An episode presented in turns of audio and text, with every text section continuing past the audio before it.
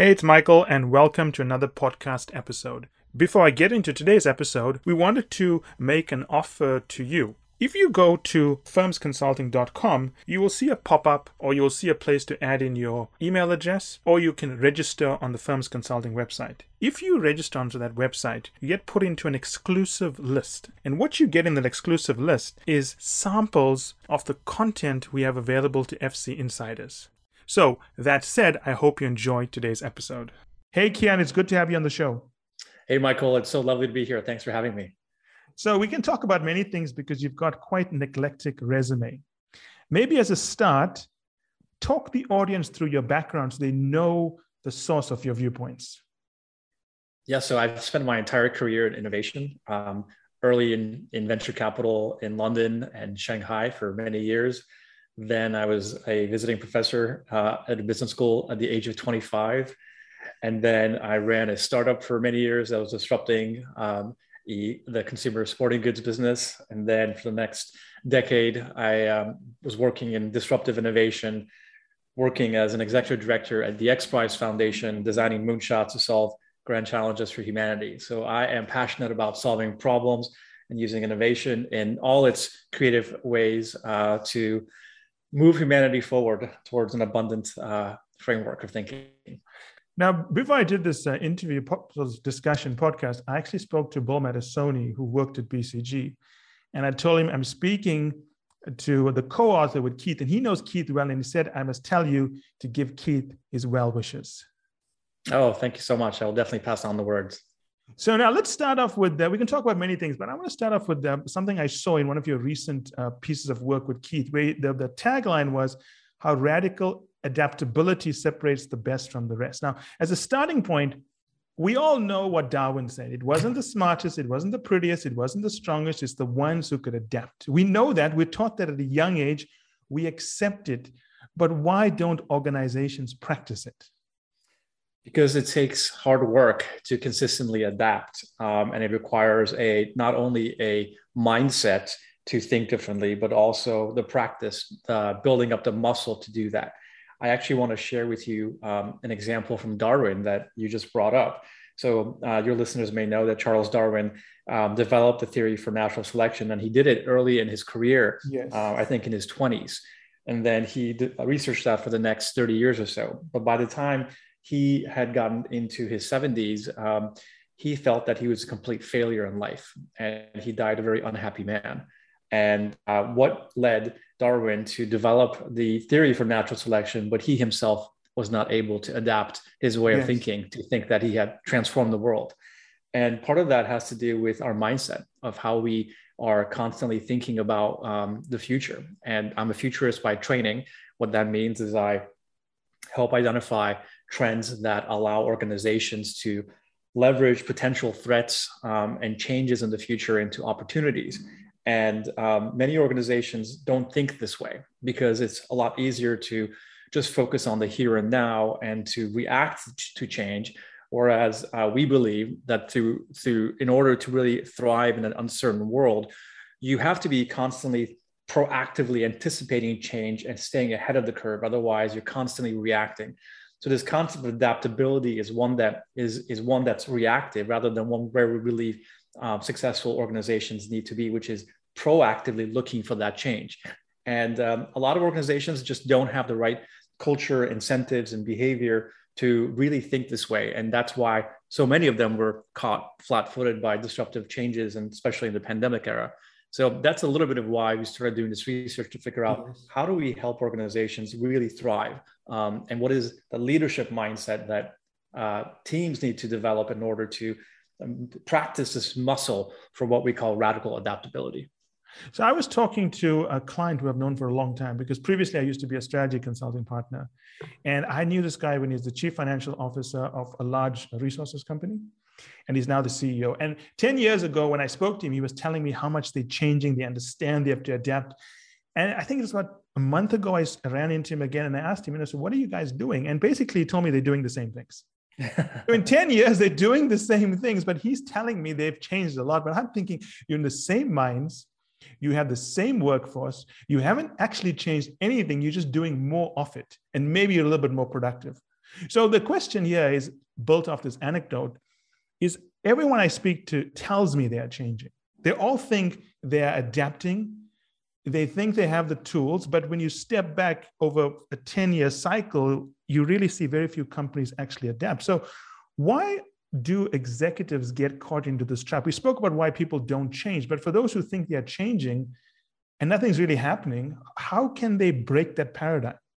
Yeah, it's interesting because uh, Keith uh, Ferrazzi, my co-author, and I have been talking about these disruptive changes for the last couple decades. Yeah, he in the space of leadership and behavior change, and I in the space of of technology and innovation. And we've been helping our clients for a couple decades now think about how to leverage these things. But um, for for a long time, these were let's call them nice to haves rather than yes. critical must haves.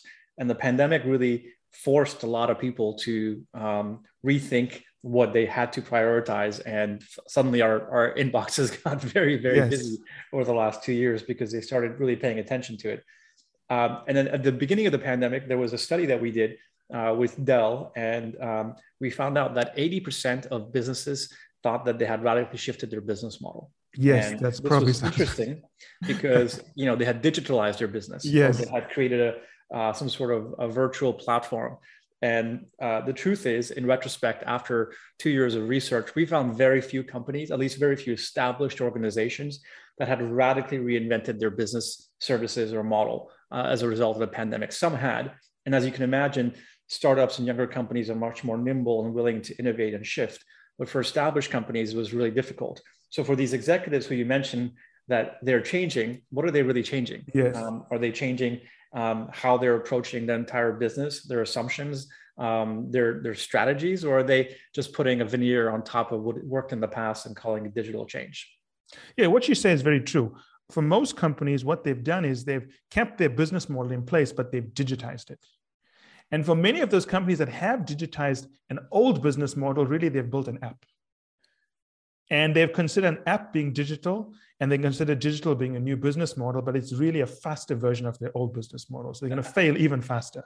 Absolutely, absolutely. There's a great example company that we we've done work with in the past, uh, G, uh, General Motors, and as you know, Mary Bar- Barra, the CEO, last year made a huge announcement to take um, GM into a uh, electric vehicle future and and make all their vehicles EV by 2035. Now, if you go back to the early days of GM over 100 years ago, uh, the founder of GM was trying to create something to replace um, horse-drawn carriages and wasn't quite sure if that was going to change.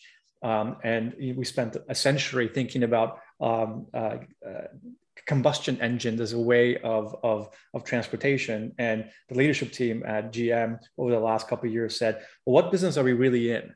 Are we really in the business of creating combustion engine vehicles or are we yes. in the business of transportation?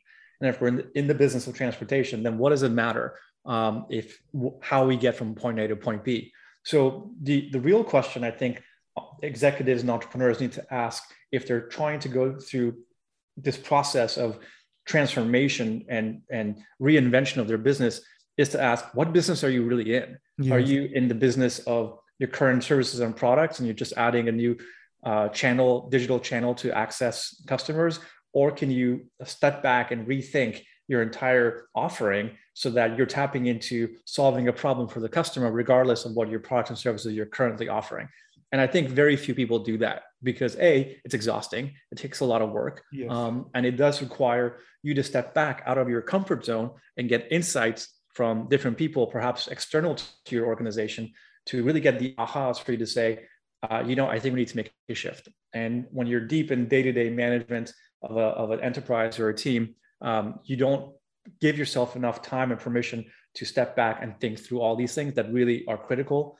And I do believe that the pandemic um, had a silver lining that it made us all reassess uh, our assumptions. And I think this is the one key assumption that I, I, I hope all companies uh, consistently reassess going forward, which is what business are we really in? So this is a good question, right?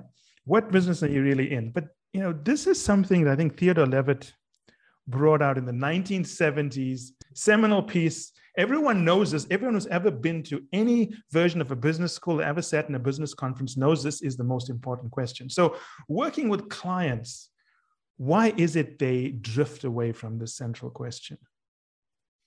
Well, I think it's also because they've been taught to focus on a solution. So let's say they have a, a strategic team meeting and they decide that they're going to do this and they set their sight on that particular yes. goal and they're very focused on it and they're not willing to um, look into how those how how that goal really fits into reality and many are not willing to change paths and pivot when they get new information and so they filter out the noise because they think they need to focus on getting um, you know to x and, and building the next best um, toast slicer but yeah. they they and, and that's that is a, a critical let's say um, success factor for individuals who want to accomplish a goal but it's a blinder that it sets people out from saying well this isn't really what we should be doing and we should pivot and so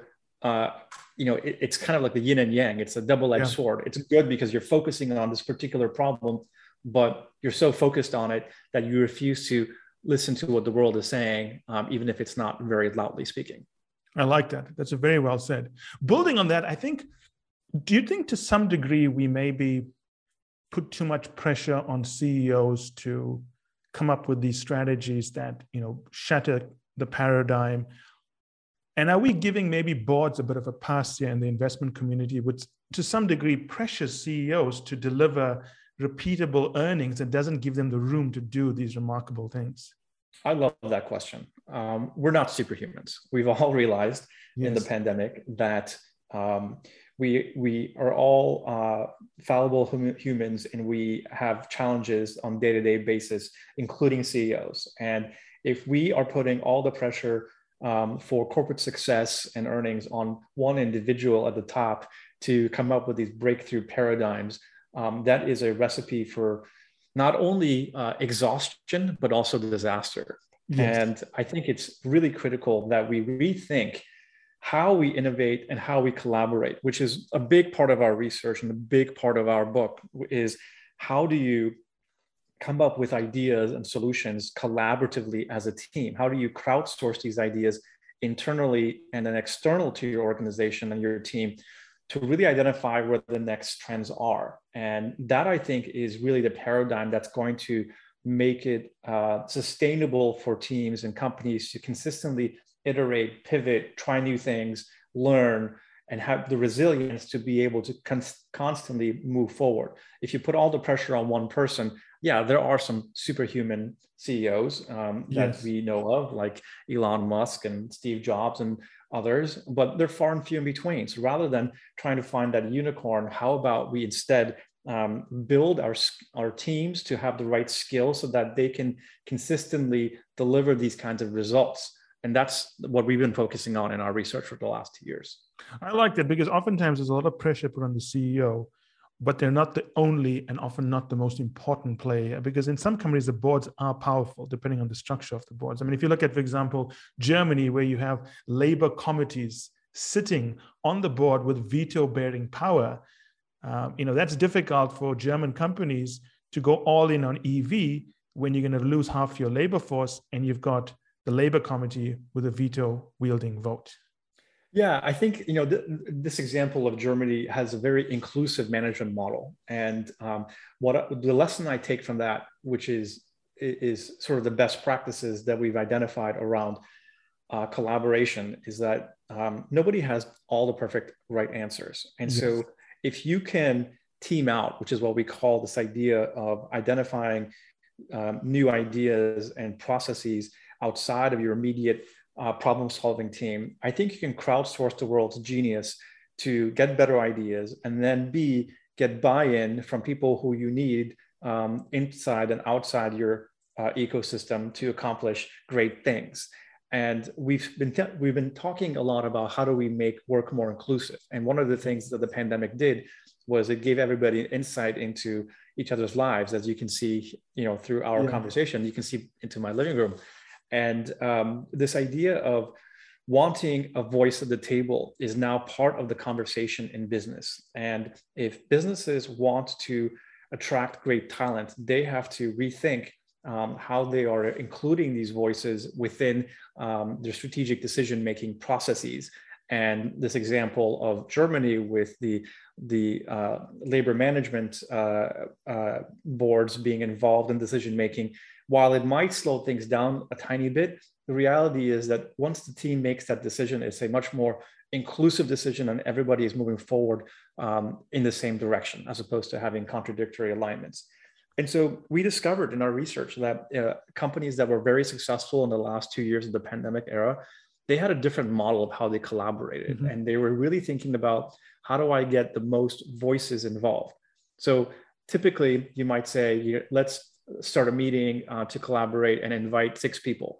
Yes. And the reality is that 74% of the people uh, are, per our research, are conflict avoidant. They are not going to raise um, yes. their voice in a meeting if they don't feel like that is the right space for them to say it. Now, imagine all the great ideas that you're losing out on. And so yeah. we, we talk about in detail of how do you create the most effective collaborative exercise. We can talk about that.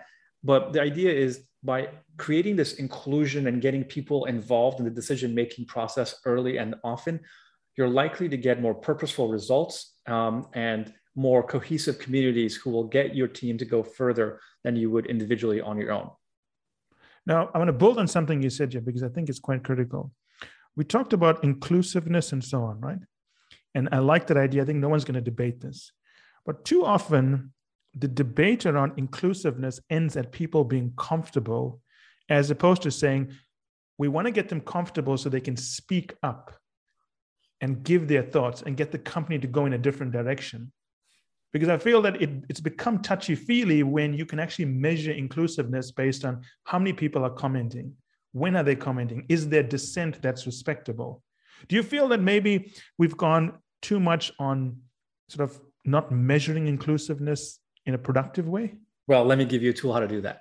Um, and uh, I, I, identify with what you say. And so instead of just coming up with it in terms of um, qualitative touchy feely um, uh, parameters around inclusivity, we actually have identified how companies can do this in a way that is measured.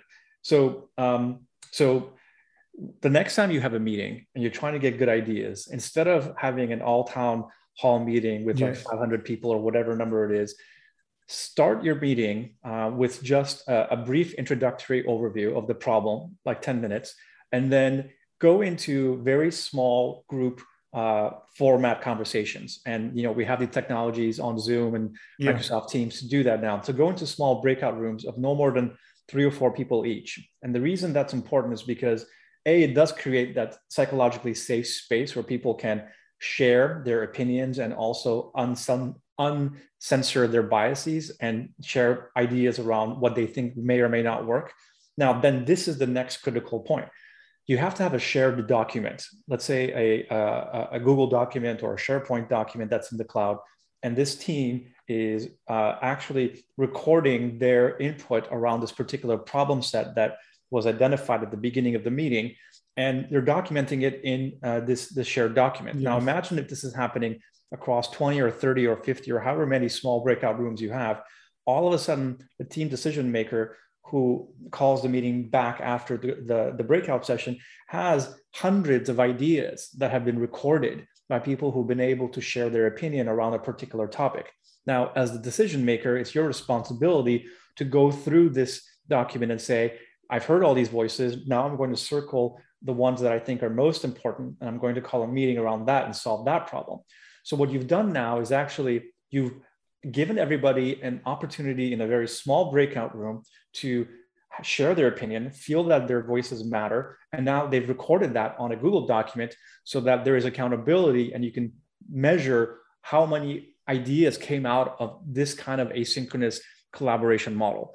And so you're now making inclusivity not just a nice to have, but actually critical because you're hearing everybody in your organization who's involved in this particular problem you're trying to solve with having a voice involved with, with the solution. That is so powerful in terms of focusing your community, your stakeholders, your employees on a particular purpose, and um, you can reach exponential results as a result of that.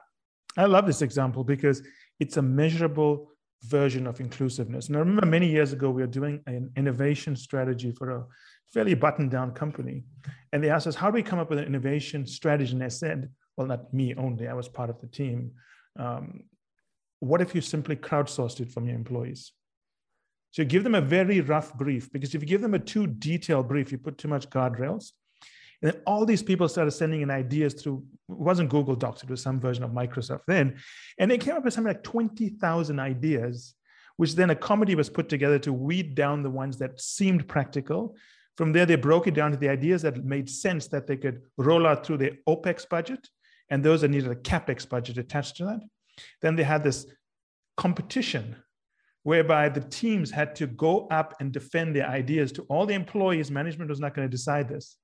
And it's a perfect example because you get complete buy in. Mm-hmm. And you Absolutely. get so many ideas you have never even thought about. And Absolutely. you know, I, the reason I'm bringing up the story is because for too long, businesses have operated on a model that they knew everything. That's right. And they had to tell everyone, including the employees. But now it's almost as if management's job is to get out there, get the idea, and see how fast we can react to a good idea. 100% agree with you. Absolutely. Uh, we all we you know we were raised in this model um, over the last uh, 50 years since the middle of the 20th century uh, of this particular way of working in the, in the industrial era. And the boss was always right or you had to know always what was correct. And um, we've discovered that not everybody has all the answers. And again humans are fallible and we we have vulnerabilities as we saw in the pandemic. Yes. even the most powerful ceos had difficulty um, with their own emotional and, and mental uh, mental anxiety levels to make sure everybody is safe. And so we're all humans. And so uh, we are so much more stronger as a team um, and resilient as a team if we think about how do we get the best ideas um, from everybody else rather than just uh, within the four walls of a particular office now, again, we've been talking about these ideas for over a decade. This is not new, but people yes. didn't actually implement them. And now we have these technologies that everybody has access to through Zoom and Teams that you can crowdsource ideas from the, the, the world's genius. My team works for me remotely across the world in, in, in Southeast Asia, in, in, in, Mexico, and on the East Coast of the United States. And I'm able to tap into their cognitive intelligence to solve problems for me and so it doesn't matter if they are located within a particular geography, now I can find the world's best minds. But in order to do this, your leadership, your CEO really needs to say, I know what I don't know. And I respect that. And I want to make sure that our organization gets the best ideas possible. So let me reframe how we think about innovation, how we think about collaboration, and how we think about problem solving. And if your CEO and your leadership team gives the organization that permission, I promise you a thousand flowers will bloom. Yeah, we've seen it, right? It's this direct evidence of that. It's not uh, things that you can contradict. We've seen the most successful companies are the ones who go for this model of the leadership team being shepherds as opposed to being a command and control center. You know, there was a time when I was a management consultant and it was a big deal to have a command and control center when you're launching a product. And you spend six months to 24 months planning something. You then roll it out and you wait for the dollars to come in. And today you're seeing consumer products companies responding in a month. Unheard of. And, and it's what you said. We have the technology now, so we can act on it. So, what that also means that it's not just an American capability. You're going to see competitors rising in China. I actually remember when someone telling me that uh, this was many years ago, I think it was 2000, that it's okay if we outsource our creative capabilities to the Chinese. They can make things, but they don't understand American consumers. But then they invented TikTok, which clearly understands how Americans view videos. And, and you know, it's a good example. TikTok wouldn't have existed 30 years ago because all that know-how would have been concentrated amongst a few companies in the United States, but digital has allowed it to go global. And you Absolutely. now face global competitors. It's not just this is the American way or the Canadian way. It's about if we're going to compete in the digital era, we can expect competition from anywhere. We have to be Absolutely. ready for that. And, and that requires a different mindset. So 20 years ago, I uh, worked for the first ever Chinese venture capital fund in Shanghai and uh, it was an incredible opportunity. Yes, um, and uh, you, uh, you know, it was a very different world 20 years ago. And uh, my bosses there kept telling me to look for business models that worked in, in the US and Europe and bring them over to China. And the reality is that we're now having reverse innovation. I mean, innovation yes. is happening all across the world, and um, it's it's localized for that particular cultural segment. And I think that's that's amazing and that's beautiful. What that means, the counter side to that, like you mentioned, Michael, is that that creates a lot of competition to how we have thought about business historically here in the United States. And so, if we continue to rely and think that we have the best ideas within the four walls of our company, within our 20 mile geographic radius yes. um, within our own minds, that's a huge limiting factor uh, in terms of success. Because I promise you, there are hundreds of thousands of other entrepreneurs and business leaders across the world who think differently and they're tapping into this genius worldwide to solve for X. And so if you don't look for these opportunities outside of your immediate team, uh, you're going to fall behind. Well, it makes sense, right? In sports, I'm a big soccer fan if you want to raise the standards of a soccer team, you make them play tough competitors. You don't make them play weak competitors. So if you want to find the most innovative solutions to a problem, you got to go to where the problem is worse. And I remember I was traveling in Kenya once. I was there for like a month and I was on this consulting engagement. And I was shocked at how advanced online banking is through SMS. You can do your entire banking through SMS in Kenya. And then I came to Canada and I can't do one transaction over SMS. And you wouldn't think you'd find that in Kenya. I mean, no offense to Kenyans. I'm not saying anything negative. What I'm saying is that we just have the mentality that we have better systems in the West and we're trying to export our thinking into new markets when maybe we should be thinking about how do we find those great business models. Yeah, absolutely. And, um, you know, this kind of goes back to your first question around Darwin and adaptability. And yes. the question is, are American companies or Western companies going to innovate and um, adapt and evolve in a way that uh, they previously didn't have this level of competition? And what does that mean for them now on the global scale? And also using these um, all these technologies that are now democratizing access to so many different kinds of tools and making it inexpensive for entrepreneurs to enter new incumbent industries. And so it's a total mindset shift. And um, my hope is that um, that business leaders all across the world, but also specifically here in North America, really rethink how they are approaching problem solving, how they're approaching collaboration, how are they approaching um, building teams that can really accomplish uh, extraordinary things. And um, we've we've learned we've been forced over the last two years in the pandemic to innovate within a proverbial box yes. uh, like on Zoom right now. And um, I think that has been very powerful for a lot of companies. And now they're tempted to go back to the office and they're kind of you know ready to go back. But I hope that they don't lose the lessons learned from the last two years, because if they do, um, there's going to be a lot of other competitors worldwide who are more than happy to uh, walk into that market and take a bite out of their lunch. And I think something that you've probably also seen, and building on this point you made, is that previously innovation and capitalism tended to be very patriotic. It tended to be geographically based. And I was speaking to a banking executive a few years ago, and he was telling me how proud they are of being a UK bank. And then I pointed out that the majority of your consumers are in China, and uh, the majority of your shareholders are in China. It seems inevitable at some point the majority of your executives are going to be in China. So at what point do you stop being a UK bank? And it's already happened. And the point I'm trying to make here is that one of the things we tend to ignore in the way we approach capitalism is that we do have these blinders on of thinking about us as being a certain geographic company. And we set in place those limitations. But the way the world is shifting, the right mindset is to just be a company, an automotive company, as opposed to being a German automotive company.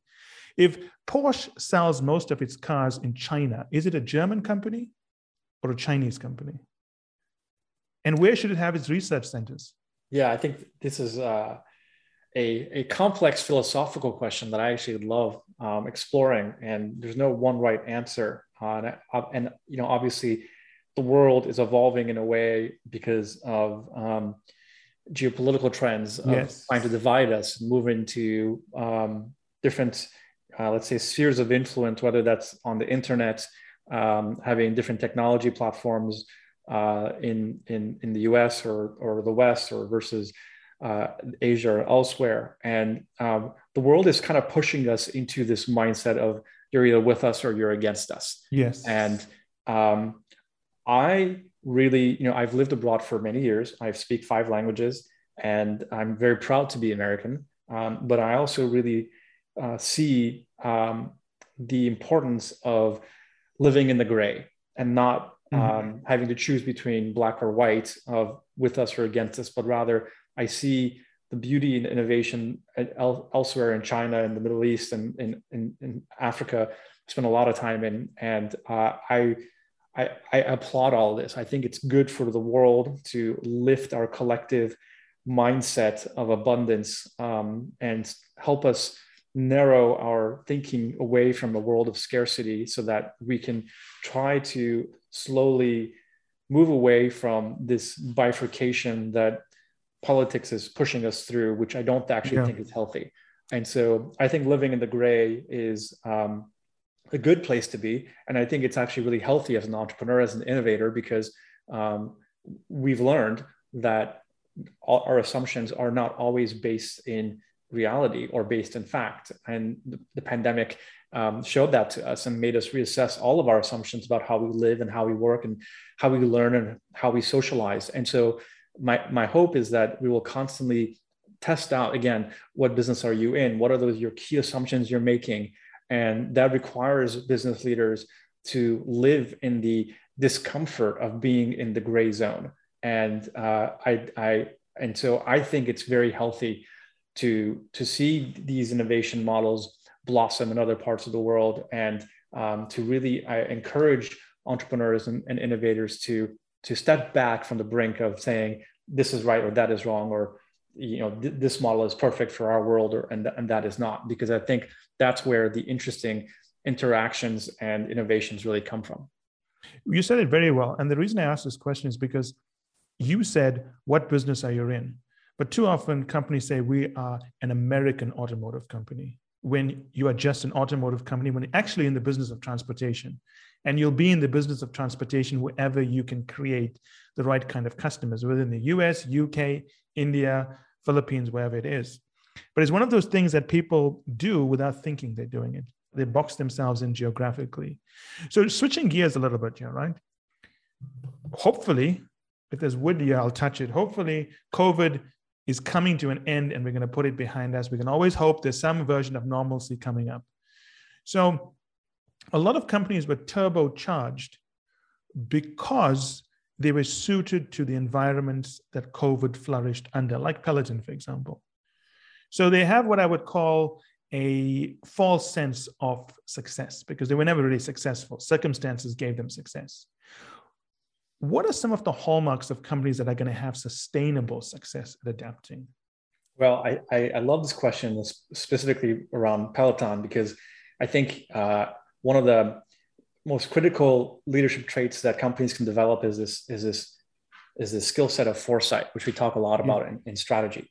And I think companies that are able to to look into the future and read the early tea leaves of change are the ones that are going to be designing futures that are sustainable for their industries. And we saw companies across the world who um, had very profound foresight practices and were able to anticipate what was happening in the pandemic and thrive in the last two years. And yes. then there were those who weren't. And Peloton, like you mentioned, has um, it was a company that really benefited from the circumstances of the moment, but they actually then uh, were not able to practice foresight because they were not able to foresee that a booming demand was going to create bottlenecks and supply chain issues that would ultimately um, have you know very difficult ramifications on their business. And then once the the work from home restrictions were lifted and we started moving into this hybrid world people started to go back to the gym and that there would be less demand for at home equipment. That to me is like a basic um, a basic yes. knowledge of strategy and and they failed in that um, and they failed to be able to see advance and what the ramifications would be and how they would how would actually act if some of these potential scenarios came to pass. And so, one of the things that um, we are uh, uh, advising our clients is really how do you develop this foresight practice and skill set within your existing team. Now, you've been in consulting and you know that a lot of companies will sometimes outsource this this this yes. strategic uh, process externally, um, and that's certainly one way to do it. But instead of um, outsourcing it, why not build the skill set within your own team um, on a monthly basis to be able to really build that muscle so that you can have a better angle to see what's coming around the corners. I think that is really critical uh, for organizations to be able to kind of see into the future and not get caught flat-footed, like the examples of Peloton and many others. Now, what's interesting about the discussions, I've spoken to many, many great leaders like yourself in business, whether it's Gary Hamel, Ram Charan, many CEOs and so on. And they all, the conversation always comes back to this point is that what is the intuition and judgment of the leader? That's going to determine everything. And too often, many companies outsource innovation to consulting firms. But I don't think you can outsource innovation to consulting firms. I was a strategy partner, and I can tell you, you shouldn't do that because while consultants can optimize certain things, that, that kernel of the idea that's going to spark a product or a service, that's not something that is outsourced. But yeah. too often people do that. Yeah, I mean, I think um, consulting firms uh, have a play a very strong role, and and they can be um, good guides in yes. shepherding um, tools and knowledge and processes uh, to to come up with good solutions, but they can't do it in abstract on their own. They have to leverage the knowledge of um, the management teams internal to the company and also who has uh, really the expertise around their product and their consumer and what the yes. consumer is trying to solve for. And so, uh, yeah, I've definitely seen a lot of companies outsource their innovation capabilities to consulting firms, and it hasn't exactly worked out. Um, and they do that sometimes because uh, they want to, um, you know, they, they want to focus on the here and now. And, and yes. innovation oftentimes doesn't have a direct ROI this quarter or next quarter, especially if you're trying to think about disruptive long-term innovation rather than thinking about, you know, smaller incremental innovation. And so um, companies don't offer don't oftentimes create the right incentives for this kind of bold thinking and innovation for long-term sustainability to happen internally amongst every leader and every team because that's not what they're measured by usually and so um, companies as a result then outsource that kind of thinking to consulting firms and then the consulting firm will deliver a report or a process and then it never really gets truly implemented internally because it didn't have buy-in and it didn't it wasn't built from from the inside and I think that's a, big problem. So, talking about anticipating the future, what do you think are the best practices for leaders that have been effective or teams that have been effective at building not just a process, the mindset, I would say, of yeah. looking yeah, I love that. So, so in our book, we talk about this this this skill set of developing foresight within your team, and uh, it's a it's a very simple three step process. One involves detection of the early signals of change. And yes. I can teach you how to do that very quickly. The second step is, is assessing how important these changes are to your business. And the third step is developing a action plan. What do you do about it? So uh, one really good way to, to practice this is within your existing team, um, assign everyone on your existing team to a potential variable that might impact your business. So, for example, it could be a technological change, it could be changes in consumer behavior, it could be changes in regulatory policy, and ask everybody in your team to just track one of these changes over the course of a month. And they do this by following experts on Twitter or uh, on social media or reading magazines. And the whole idea is that everybody on your particular team is going to develop a little bit of expertise on this one domain. And then at your standard monthly meeting, um, just devote 30 minutes to this exercise and ask your team to share any insights that they learned that they think could be um, significant in their business in the next 12 months.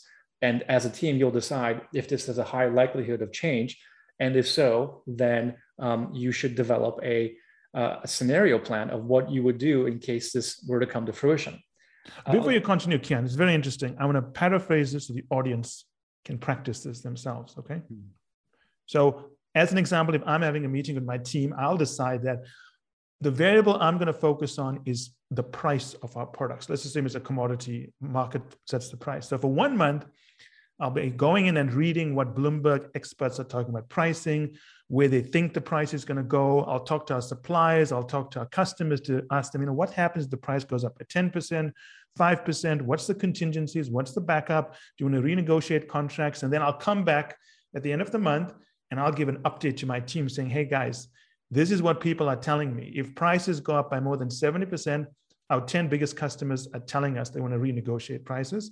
And then what you're saying is, as a group, we should decide which of these variables is so important and significant to the survival of the business or the business to thrive that we should have a contingency plan in place. Absolutely. And, uh, and it's not just a one month process. This is a sure. continuous process, right? But you just, this is just one example you do in one month and the idea is you know the future is never constant it always changes so you you know instead of just doing an outsourced consulting um, exercise and strategic planning uh, and that you know as a one-off thing let's build the muscle inside your team so that you can think about this on a continuous basis uh, going forward i'll give you an example so uh, in the early days of the pandemic um, one of my friends jonathan becher who is the ceo of uh, the national hockey league uh, team the san jose sharks uh, you know, his team couldn't bring anybody into the stadiums because stadiums were locked down because of the pandemic, yes. and that was their major source of revenue. So what do you do? And so uh, Jonathan wanted to develop uh, potential uh, scenarios of how they would act because the, the, the circumstances were changing so quickly. So what he did was he brought his team together and he said, "I want you all to think about what are the various variables that could impact our business in the next 12 uh, to 36 weeks and how would we react? They developed a set of 30 different scenarios um, that they thought could potentially happen. Together as a team they voted five of them as most likely scenarios. And of those five most likely scenarios jonathan said okay i want, I want us all to develop a action plan a one page action plan if this future scenario came to, to be what would we do? And we would just execute this one page action plan so that we don't get caught red handed and as a result of this exercise, not the team was developing this huge muscle of yes. thinking about how to anticipate change and how to act in advance before it happens to the point that they were one of the first teams that were back on able to really succeed and thrive in this in this world. And so this idea of outsourcing this kind of strategic thinking is i think really dangerous because you're relying on an external firm or partner to help you figure out what the future is. But the reality is, it's your responsibility as a leader and to make sure that your team has that capability internally so that you can constantly do this all the time. I love that example because, you know, oftentimes when you hear these examples, it's for a large company with $30 billion of revenue. And you think to yourself, yeah, but of course they can do it. The $30 billion, they can find ways to increase revenue, cut costs, and so on. But when you bring it down to a, a hockey league team, which is still large, but it's definitely something you can get your head around. You can then think about how to practically implement this. Now, the story you told me is quite interesting because I was speaking to Scott O'Neill, who used to be the CEO of the New Jersey Devils. And he was telling me that uh, when COVID came along, obviously there was a lot of panic, right? Um, how do you get revenue, right? No one's going to games. No, you don't know when games are going to open up again. And the discussion we had was how to rethink what is a star athlete. And, and one of the concepts we came up with is a star athlete is really a role model. So they're managing a roster of role models mm. as opposed to athletes. Mm. And what would you do differently if you now thought about yourself as a talent manager for role models for young and old people? But the interesting thing about this is that you need to have the mindset of a leader to be open to trying as many things as possible, often keeping the things that work and discarding the things that go away. Because what often happens is that something becomes a best practice and you keep doing it and you close your mind to something that is yet to become a best practice. Because, Absolutely. Because this example yeah. of how you were talking about getting each member of the team to pick a variable, going back to my mind, I'm thinking as a consultant, I know the typical way this would have been done is through scenario planning. Mm-hmm. But scenario planning has many, many, you know, problems in it. It doesn't work as well. But in this example here, you've almost built an emotional attachment to the concept with members of the team so that when they are going to be talking about the contingency plan, they're not waiting for a consultant to build this burning platform for them. You've built that into the psychology of the process. Absolutely. You're giving ownership to the employees who are closest to the problem, right? And yes. that is what entrepreneurs do at startups. And, uh, you know, oftentimes that gets a little bit muddled in larger organizations because of bureaucracy. And we saw in the pandemic that the teams that were most successful were the ones that were able to really pushed the problem solving down closest to where um, the employee had interaction with the customer. And they were able to run very agile experiments and quick pivots and figure out what worked and what didn't work in short term sprints. And um, this is normal for startups to operate this way, but it's not necessarily normal for a lot of um, more established companies. And you know, this is really the heart of how do you adapt, how do you thrive, how do you anticipate? You're constantly iterating. And it's not that you're, you know, in Silicon Valley, some people might say, you know, fail fast and move forward. And it's not you're trying to, you're not trying to fail. You're trying to actually learn quickly so that uh, the next time that uh, a an experiment doesn't go successfully, uh, it, it, the impact on it is a lot less to you. And so you're constantly iterating and learning. And this is a different mindset than when you are an established organization that, like you said, has a fixed way of doing things because it's worked and you're just you know locked into it.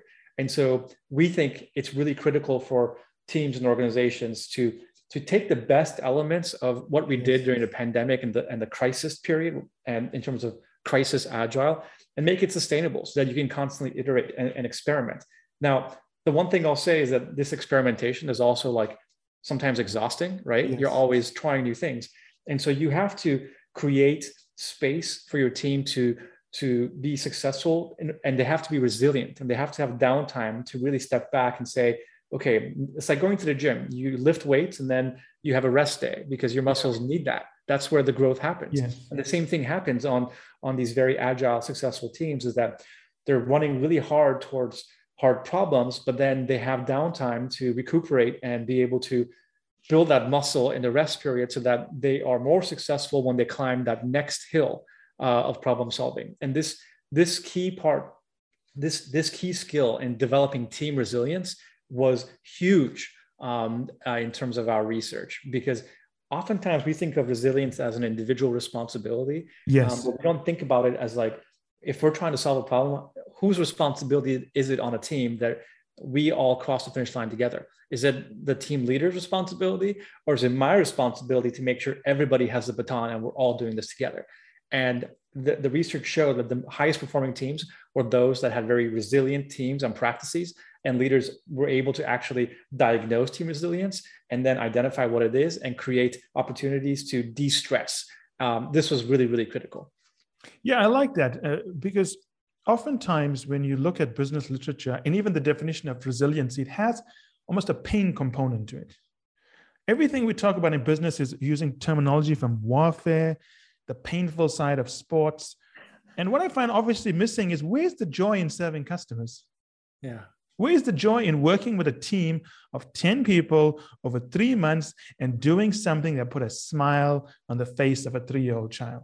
Yeah, it's really important. It's really important. And, you know, we come to, we come to work with different levels of resilience. You know, some people have more social support at home uh, and it makes their professional lives easier. Some people have more financial resources and they make different decisions but nobody's perfect, right? And we realized in the yes. pandemic this vulnerability, this veneer that we had that we always had to have a stiff upper lip in order to yes to succeed in business. It just went away because like that's just not how humans work, right? And so um, the teams that were able to show sort of what was going on in their everyday lives um, and and learn from that and support each other and and and boost each other's energy, I think was really key to what you just said around like making sure that we remember that you know uh, we're working with the team because a we think this project is important and b these are the people that we see oftentimes more often than than, than our spouses and our friends yeah. and so how do we make sure that they're succeeding and we've got their backs yeah i think that sometimes gets lost in the whole discussion about being agile nimble flexible and so on is that at the end of the day just a group of people that decide to stick it out together because they like working with each other and you want to keep that going now, it's an interesting discussion. I want to kind of wrap up here, but on a kind of a big point. Our CEO is a big believer in co elevation and co creation to the point that every idea that she and the company comes up with is developed with a client. It's built for a client specifically and then rolled out to other clients. Now, I know that you guys are big believers in co elevation. I'm going to spend some time talking about that because I love the concept. it seems intuitive, and a lot of people tell me they're doing it. But when I saw Keith talking about it, I know the practical elements are very different and the philosophy is different. So let's talk through that because I think it ties together. It's one of the, the DNA in everything you're doing. Yeah, sure. So I think one of the key things that we learned um, in the pandemic is, you know, we're, we're reliant on each other's success in order to make the company successful. And um, and you know this idea of co-elevation is how do we make sure that we are not only tapping into the best ideas that we talked about earlier in terms of crowdsourcing but also making sure that everybody's crossing this finish line together in the peak days of the pandemic or any crisis it's very normal for you to say in your team okay john you go do this mary you do this tim you do this i'll do this let's reconvene in 24 hours and figure out what needs to get done um, yes. because that's sort of what was happening in, in, the, in the peak days of the pandemic so you had developed a social contract an, an un, unspoken social contract of how you would behave to get through the crisis. Now, it's not common for teams in ordinary uh, service of business to say that we have a social contract. But actually, that's what we discovered in, in, in our research that the most high performing co elevating teams actually have a social contract with each other on a continuous basis of how they will show up to work, how they will support each other through resilience, how they will show up to support each other through experiments, and how they will make sure that they, again, I go back to this idea of how do we make sure we cross the finish line together? And it's a social contract of how we expect to behave as a team, how in terms of communication, in terms of transparency, in terms of setting ego aside and ideating out, ideas outside of our of our core uh, group to figure out what happens best. And so this idea of co-elevation, I think, is incredibly powerful. It requires that social contract amongst teams to say, this is what we believe, and this is how we will show up to work every single day. Even if we're not in the same physical office, but in the virtual or hybrid office, we will still show up in this in this particular way. Now, this is a good example. I'm going to make a very important point here so that any of the audience and listeners want to apply this, they can think about how to do it practically. Because I know many of them are going to say, well, I work at a company that has these amazing values, but what you're saying is that each team will have its own set of social values that's Absolutely. unique to them. Absolutely. This is the key part, right? Absolutely. Because it's not being negotiated by corporate, put on a flyer somewhere and said, these are values, we agree to these things but no one's vested in it. Each team can have some quirky values. Absolutely, absolutely, and, and to them, you know, they love it. You, you, know, you could be anywhere at, any organization at any level, and let's say you you work at a you know a large organization with twenty thousand people, and you're uh, somewhere in the mid levels um, of, of management or, or, or, or, work. And you may not have a whole lot of influence in terms of how um, that organization's culture is determined on a global scale or for the entire um, uh, employee base, but you do have impact on how you show up to work with your existing team. And this is actually what I want to share is that um, don't rely on your boss right now yes. to say, we're going to do this. You need to be a change agent yourself and say, these are the best practices that I've, I've learned or I've researched yeah. or I've found through, for example, our book or through uh, research that's available online and use that data point and go to your boss, or your team leader and say, hey, there are better ways of collaborating. There are be- better ways of innovating. Can we run some experiments, some A/B experiments, and see how we can do them better? So you can be a change agent agent within the sphere that you have influence, which is your team. And you can say, we can do better. We can be yes. better performing. We can have a social contract of how we show up to each other. And I promise you, your, your boss would never want to get in the way of good ideas and doing things more productively and better. They'll see you as a change agent and they'll say, full on, go for it. So, uh, absolutely, regardless of where you are, at, the, at, at, any part of the organization, we believe that you can use this concept of co elevation to make your team exceptional. And once your team is exceptional, it's not going to take long before other people in the organization want to see how they can emulate your success. Yeah, and of course, when one member of the team transfers, they take that thinking and they seed it in another part of the organization. So, I think for my company, we'll have a dance off if everyone disagrees. That'll be part of our social contract. One minute dance off, the best dancer wins. So, coming up to wrap up things here, what advice would you have for listeners? So, let's make it easy for them. Monday morning, 8 a.m they love the concept. What can they do on Monday morning, 8 a.m. to get the process going? So, first thing I would say is um, reassess what it means to collaborate. And instead of having a meeting on Monday about collaboration or of a new problem, um, think about how you can do this um, on the cloud asynchronously using different tools and go to your boss and say, Hey, I've done this research or I've read this online, I read this book. Yes. Um, it's a very effective tool of coming up with new ways of collaborating and co-elevating and figuring out ideas outside of our organization. Can we run a, a small experiment that doesn't cost any money, but it's an ideation exercise within our team and within our, our maybe uh, tangent organization around this particular problem? So can I run this experiment? and show them what the research is, how you would do it. And I promise you, they'll say, okay, let's try it out because these are lessons that were very successful in the pandemic era um, in terms of teams working hybrid very effectively together. And let's not lose those tools and those uh, those wins when we quote unquote go back to the office. So that's the first thing I would say. I like that. Don't start collaborating just by having a meeting. Yeah. Figure out what the ideas, what the problem sets are first, and then call the meeting. The second thing I'd say is, um, you know, it, it's we have we have lived in a world where we have you know performed really well in the last two years and sometimes it's been more transactional than not because of the nature of zoom so i think it's really critical to remember as we talked about earlier that we're all human beings after all yeah. we all we all work in different capacities and have different um, uh, energy uh, banks and so yes. one of the things i would recommend is to re- to really um, create a behavior set that you're consistently trying to get to know your colleagues on your team better every single day. And one tool that we use um, through our practice is what we call uh, sweet and sour. So ask your team every day or every week, what's sweet in your life this week? What's sour in your life this week? And the idea is to get a concept, a connection to what's going on in their personal or professional lives, whichever way they want to share, to figure out, you know, what's impacting their work.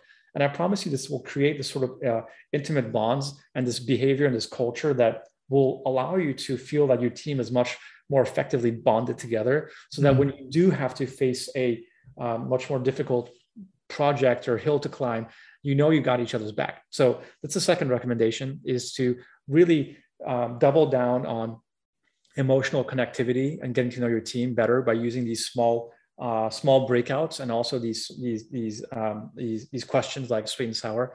And then the third final thing I'd say is um, make sure that you are modeling the kind of behavior you want to see your team demonstrate in terms of resilience. So if you are a team leader, uh, I want you to think about uh, implementing this practice, which is diagnosing um, how how your team's energy level is every two or three weeks, and asking them a question from from one to ten give me a score of how much anxiety or energy you have. And you'll see over time that people fall in a baseline and they'll have their own individual baseline. But over time, if somebody says has historically has been around like a six, and they say today I feel like a three, yeah. now you know that there's something is going on in their lives, and you can try to figure out how we can plug that hole and help them cross the finish line together. So as a leader, you have to role model the behavior that you want your team to, to demonstrate in terms of resilience. And that does include uh, figuring out how to give them mental breaks and, and, and enforcing breaks on their calendar so that they can rest and recuperate like they've gone to the gym. So these three things I'd recommend right away. Want to go back, uh, rethink how you do your meetings by having asynchronous collaboration meetings and yes. suggest that to your boss. Second thing is to double down on your emotional connectivity with your team using these kinds of sweet and sour questions.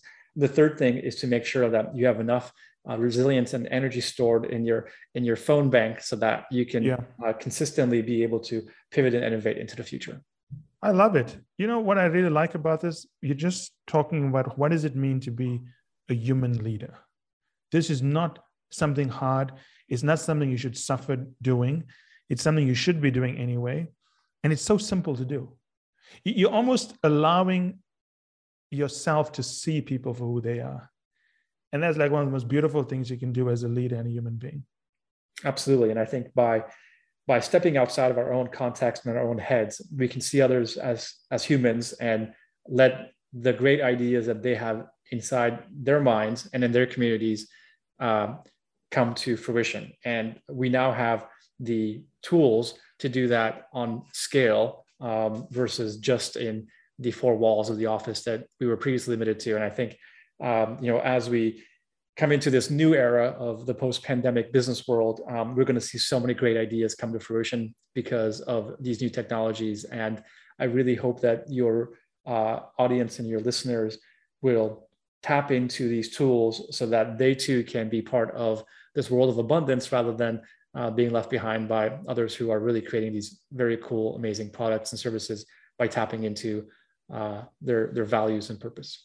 Fantastic. That's a good way to end. Thank you so much, Kian. I think our audience is going to love this podcast. It's one of the better ones we've had. And I like how universal the messaging is. This will work anywhere in the world. Thank you. Yes, it's been a pleasure. Um, to a do the research and b bring it to fruition and share it with the world. Um, it is it is this is a universal message of, of human leadership and you can apply it to any context any country. People all have the same values. We, as we realized over the last two years we're all trying to lead better productive healthier lives for for our friends and families and our communities. And you can apply this kind of um, thinking at any level of organization anywhere in the world. Um, if you want to learn more about our research, um, you're more than welcome to go to uh, goforwardtowork.com, where we actually have crowdsourced all the mm-hmm. research and it's available publicly for you to see. And um, if you're interested in, in the book, it's available um, at on, on any store, Amazon, and bookstores across the world. We've also developed um, an eight-part video course um, of all the main teachings of the book. And if you're interested in, in getting that access to that for free, just go to radicallyadapt.com and uh, you'll see uh, how to access that. Again, it's radicallyadapt.com.